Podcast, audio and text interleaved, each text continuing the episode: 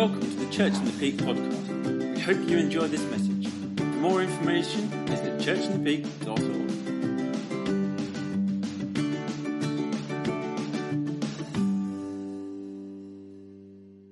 So, well, as Neil said, I'm probably I'm a bit stuck in Exodus, and have been for a while. Um, and in light of everything that's happened so far this morning, I don't feel where I am is irrelevant to where that to what God's saying. So, if you have a Bible, Exodus 33, and um, this is account of where Moses responds to God's in the conversation with God, an encounter with God, and responds. We're in uh, verse 18, I think we are there. Moses responded, Then show me your glorious presence. And the Lord replied, I will make all my goodness pass before you, and I will call out my name Yahweh before you. For I will show mercy to anyone I choose, and I will show compassion to anyone I choose. And in light of what God's already doing and saying, even amongst us this morning, is there's a God who loves us, that wants the very best for us, and He wants us to be free. There's a freedom that, for all of us, we've yet to step into. We sang that song this morning, Who the Son sets free is free indeed. Well, some versions say it's truly free. And I don't know if you know what true freedom is. I don't know if you've experienced true freedom. And that is freedom from fear for anyone, fear from man, fear of any situation, fear of particular thing, whether it's fear of, I don't know, even fear of spiders. You can be free from fear of spiders, I'm sure. You know, the tiny little things. And they make people run. I've got a two year old grandson who is absolutely terrified of spiders. Where did that come from? How did he get that? I do not know.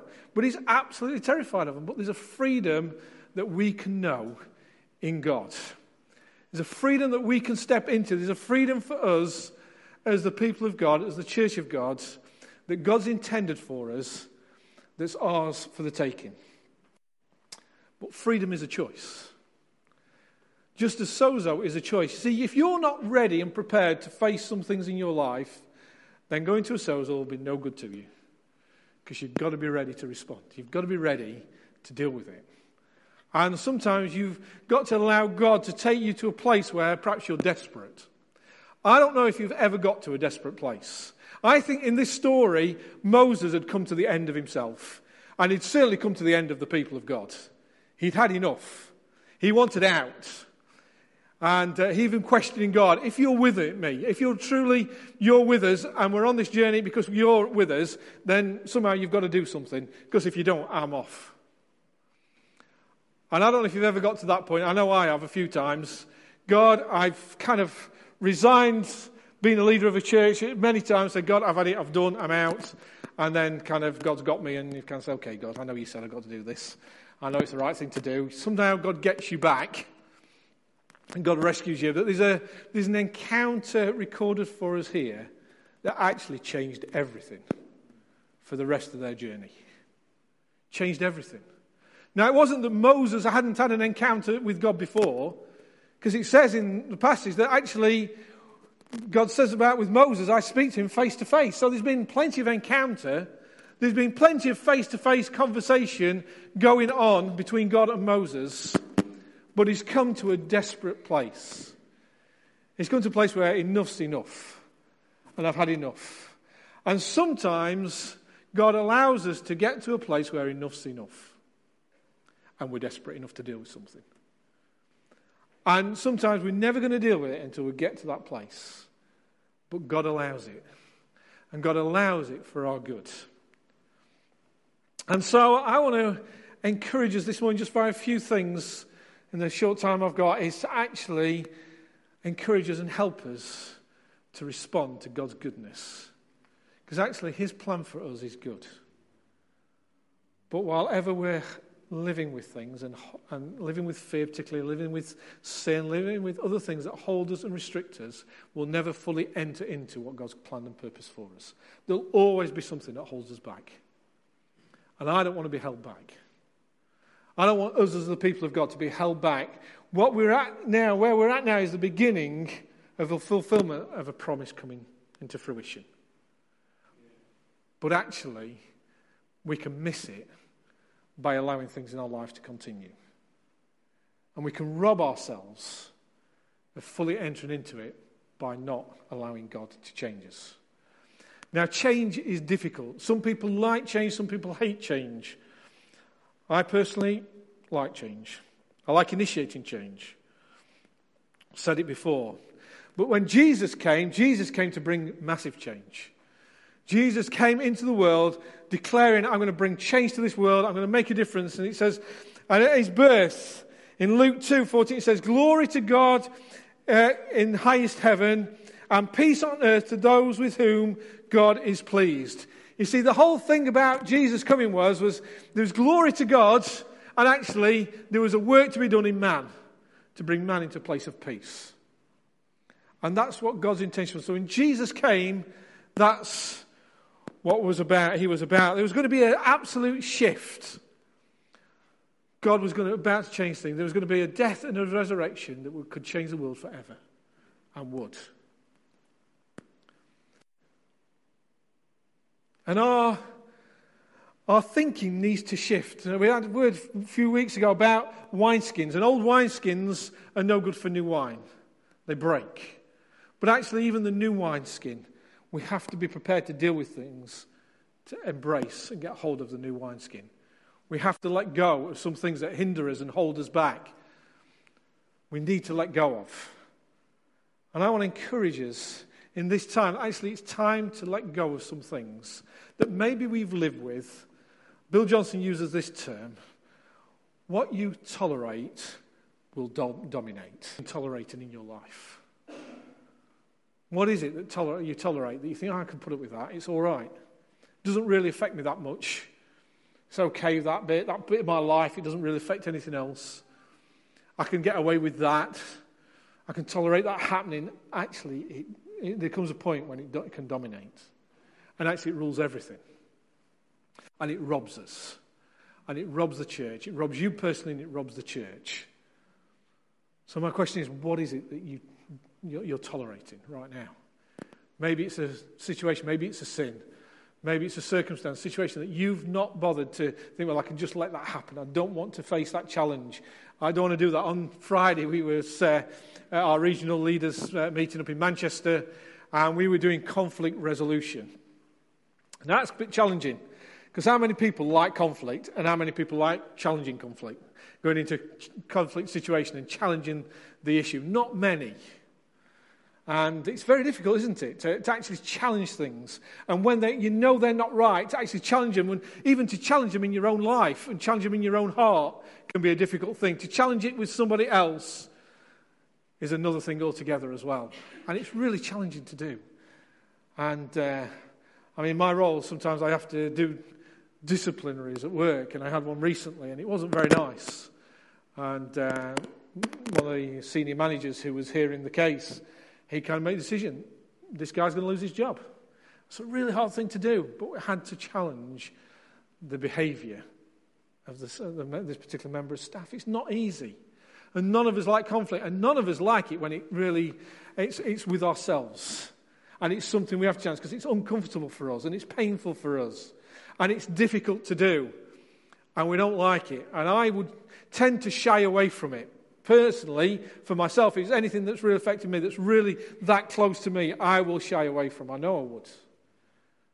But actually, when we kind of do this scoring thing on this, when we did this uh, uh, conflict resolution, and uh, the guy who was uh, kind of taking us through the day, a guy called Bryn Hughes, as a leadership coach, uh, management coach, and uh, he looked over my shoulders and he said, I think you'll be very pleased with those scores.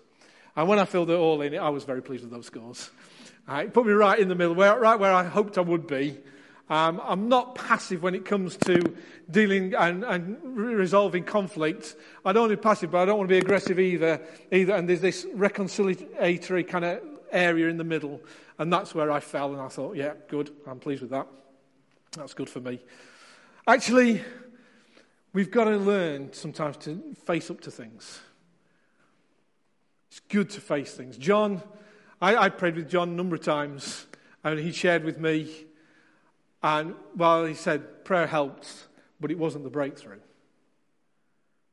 But it was the breakthrough that was needed. And there's a breakthrough that's needed sometimes, and it only comes by actually facing it and facing it head on and being willing to face it. Because actually, the consequence of it is freedom, not destruction. What's the consequence of facing things? Is freedom and not destruction. But we fear the worst, don't we? We have a tendency to kind of fear the worst outcome. And actually, we shy away because actually we're frightened of what it might mean, what might change, what might happen at the end of it. Actually, that's not the issue. The issue really is that there's freedom for us when we're willing to face it. But our willingness to face it is the issue. Our confidence in a God who is good sometimes is not. You see, if we don't truly believe that God's good, then we rob ourselves completely. You see, people say God's good, and then they blame God for all kinds of situations and circumstances, whether in their own life or in the world. They say, and say, oh, you know, we know God's good, but then, you know, there's cancer or there's this disease, there's that sickness, there's that, that disaster in the world there, there's terrorist war going on here and there, and they then begin to blame God. And saying, well, if God's so good, why doesn't he do this? Why doesn't he do that? And they begin to harbour something in their heart against God. We can't say that God's good and then blame him for the bad stuff that happens because it doesn't come from him. But he wants to bring us into freedom where we see it as he sees it. See, God wants us to have a heavenly perspective and not an earthly one. He wants us to see with the eyes of the Spirit and not our own natural eyes. And uh, I, I know sometimes I look at a situation, I'm thinking, I'm not sure I'm seeing this right. I'm not sure I'm understanding this right. And it's only when I begin to pray and I begin to see God that I actually get a true perspective of what's happening and what that situation is. And God wants us to have a true perspective of heaven and heaven's perspective on things, not our own natural one. We need to see it like He does. John 1 8, uh, 3, verse 8 says, For the Son of God appeared for this purpose to destroy the works of the evil one. That's why Jesus came. Came to destroy the works of the evil one in your life and in my life and in those around us and in, in our world. But it's only done as we respond to God. It's only done as we are willing to face up to the things that we know are wrong in our own lives. It only happens as we trust that God is good and out of that situation, God will bring good. Because He is. And I'm, I'm on a journey with this. Because I went through a time when I could not say, I could not sing songs, I could not say God's good. Things that were going on in my own life did not reflect what I thought was the goodness of God. Therefore, I was holding something against God. And I thought, I can't even, I can't even sing the words. I can't even say the words that God's good. And I'm, I'm preaching this partly because I'm, I'm going through my own journey of truly believing that God's good. And He's going to work good. And He's going to bring about good. But only as I respond to Him. But only as I follow Him. As only as I, I, I allow Him to work in my life and to bring change.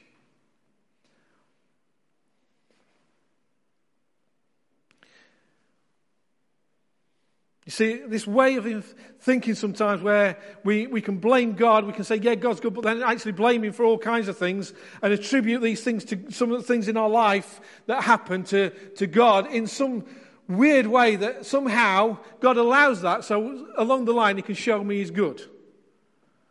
And I know people that have done that and they say, well, God's allowed this into my life because He's going to work good out of it. And you think, no, God hasn't allowed that. See, bad stuff happens to good people doing the right thing sometimes. It's just how it is. Because we live in a fallen world. But it's not so much what happens, It's how we handle it, how we respond to God in the midst of it, how we allow Him to show us His goodness in the midst of something that isn't so good and doesn't feel good. You see, because God's goodness is not based on our feelings. Is it? Does, do you, is that how you measure God's goodness? I feel God's good today, so He is. Tomorrow I'm having a bad day, God can't be good. Is that our measure of His goodness?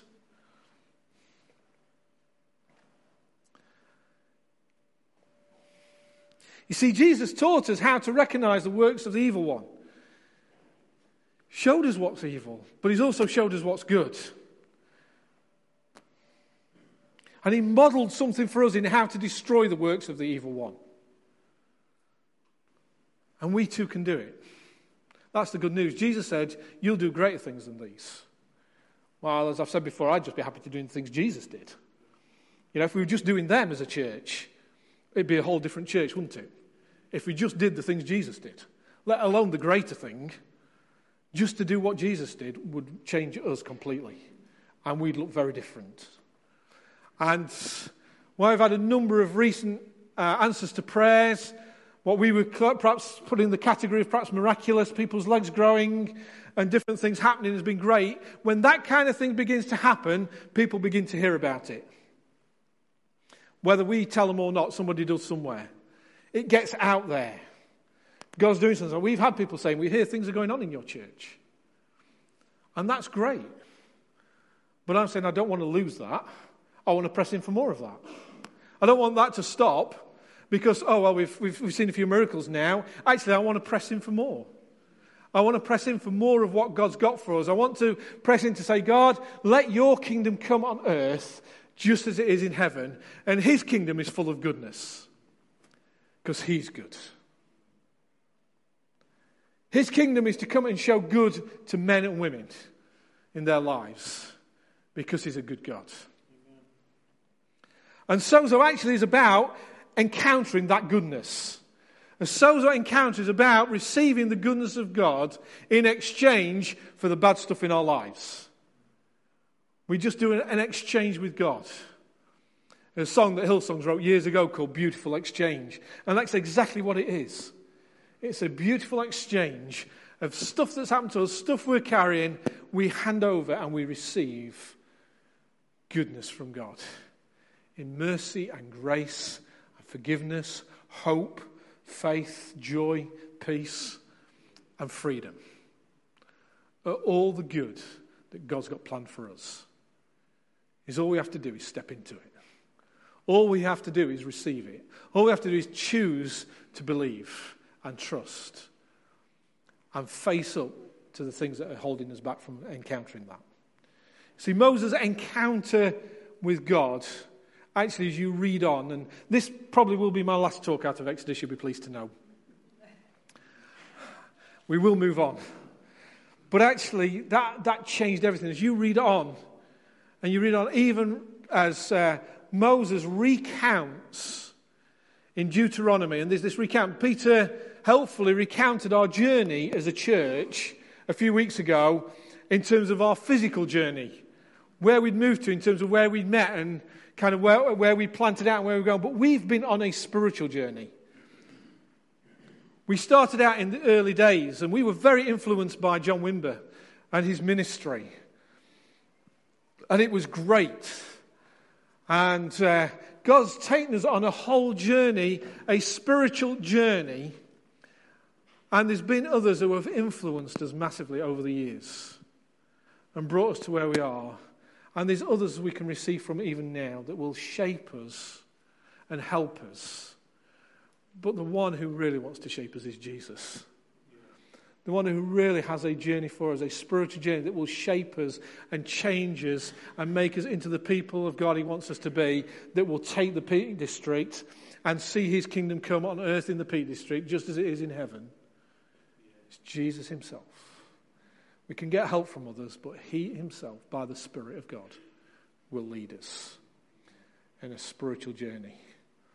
And when, we, when I first came to this church many years ago, and it was I think when we joined, it was 20 people. We made it 20 people when we joined. Suddenly, we had an outbreak of the presence of God that lasted a long time. God just broke in again and again and again. And we saw God just meet people, change people, set people free, time and time again. And for me, I kind of been dreaming about that. I've been saying, God, where are those days? We knew of them in the early part. We knew. I, I remember the first time I ever preached in this church, and I was absolutely terrified. Because I'd never preached once before, and I wasn't on my feet two minutes, and I'd had enough of saying, I'm never doing that again. And I preached, and I remember just I had this picture of a waterfall over my head flowing out from me and out, and it just flowed. And as I was preaching, God was just on people. And people were just breaking down in tears, people were falling on the floor. The outbreak of God. And we went into worship, and it was just like there was just bodies everywhere. God broke in in such a way that that continued for many years after. And somewhere along the way, I feel we've lost something. I feel we've lost something of the edge of the manifest presence of God in that kind of way.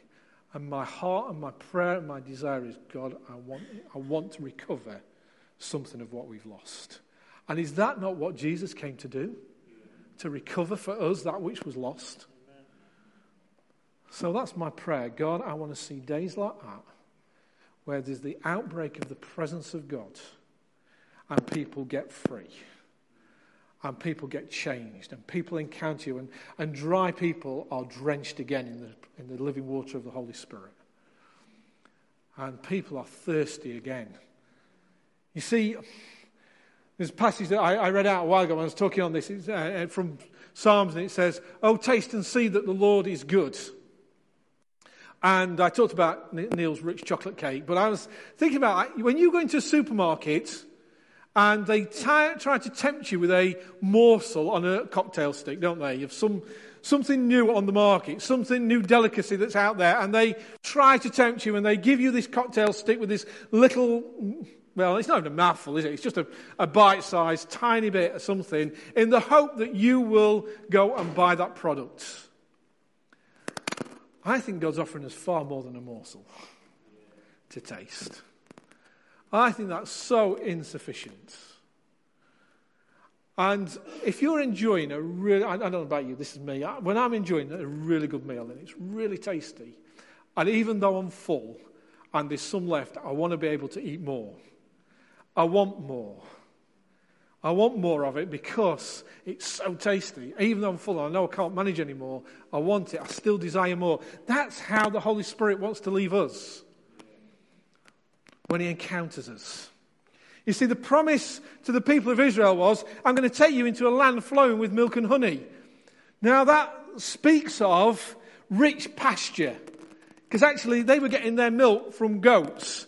Goats in rich pasture produce lots of milk and, and, and, a, and a, land flowing with. There's a sense of the overflow. There's a sense of abundance. There's a sense of plenty here. There's plenty for you to have. There's plenty of milk here. And for the honey, they would get honey from two sources. They would get it from, from honey from fruit, and they would get it from the bees. And it was flowing with that. And they would hide, the bees would build their nests in, in rocks and stuff, and they had to go and get it, but it would flow because nobody else was getting it. Nobody else would get into the rocks to get it, and they would get that honey out. So, a land flowing with milk and honey is a land that is rich, of rich pasture. And God wants to take us into rich pasture of Himself and His presence. That's where God wants to lead us to. That's the promise. A land flowing with milk and honey for us is there lots to have.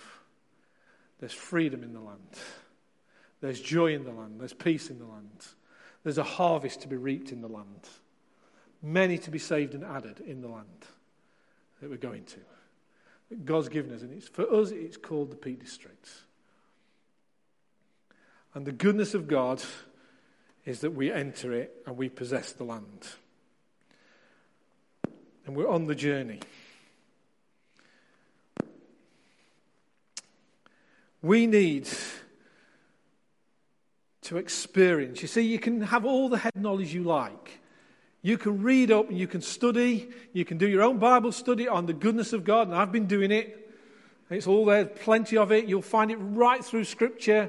There's lots on the goodness of God, and you can know everything about it with never ever tasting it and never experiencing. You see, actually, it's the experience that makes the difference. See, faith is a journey of walking with God that leads us into encounters with His goodness. And that's what He wants for us. And that's where He wants to take us.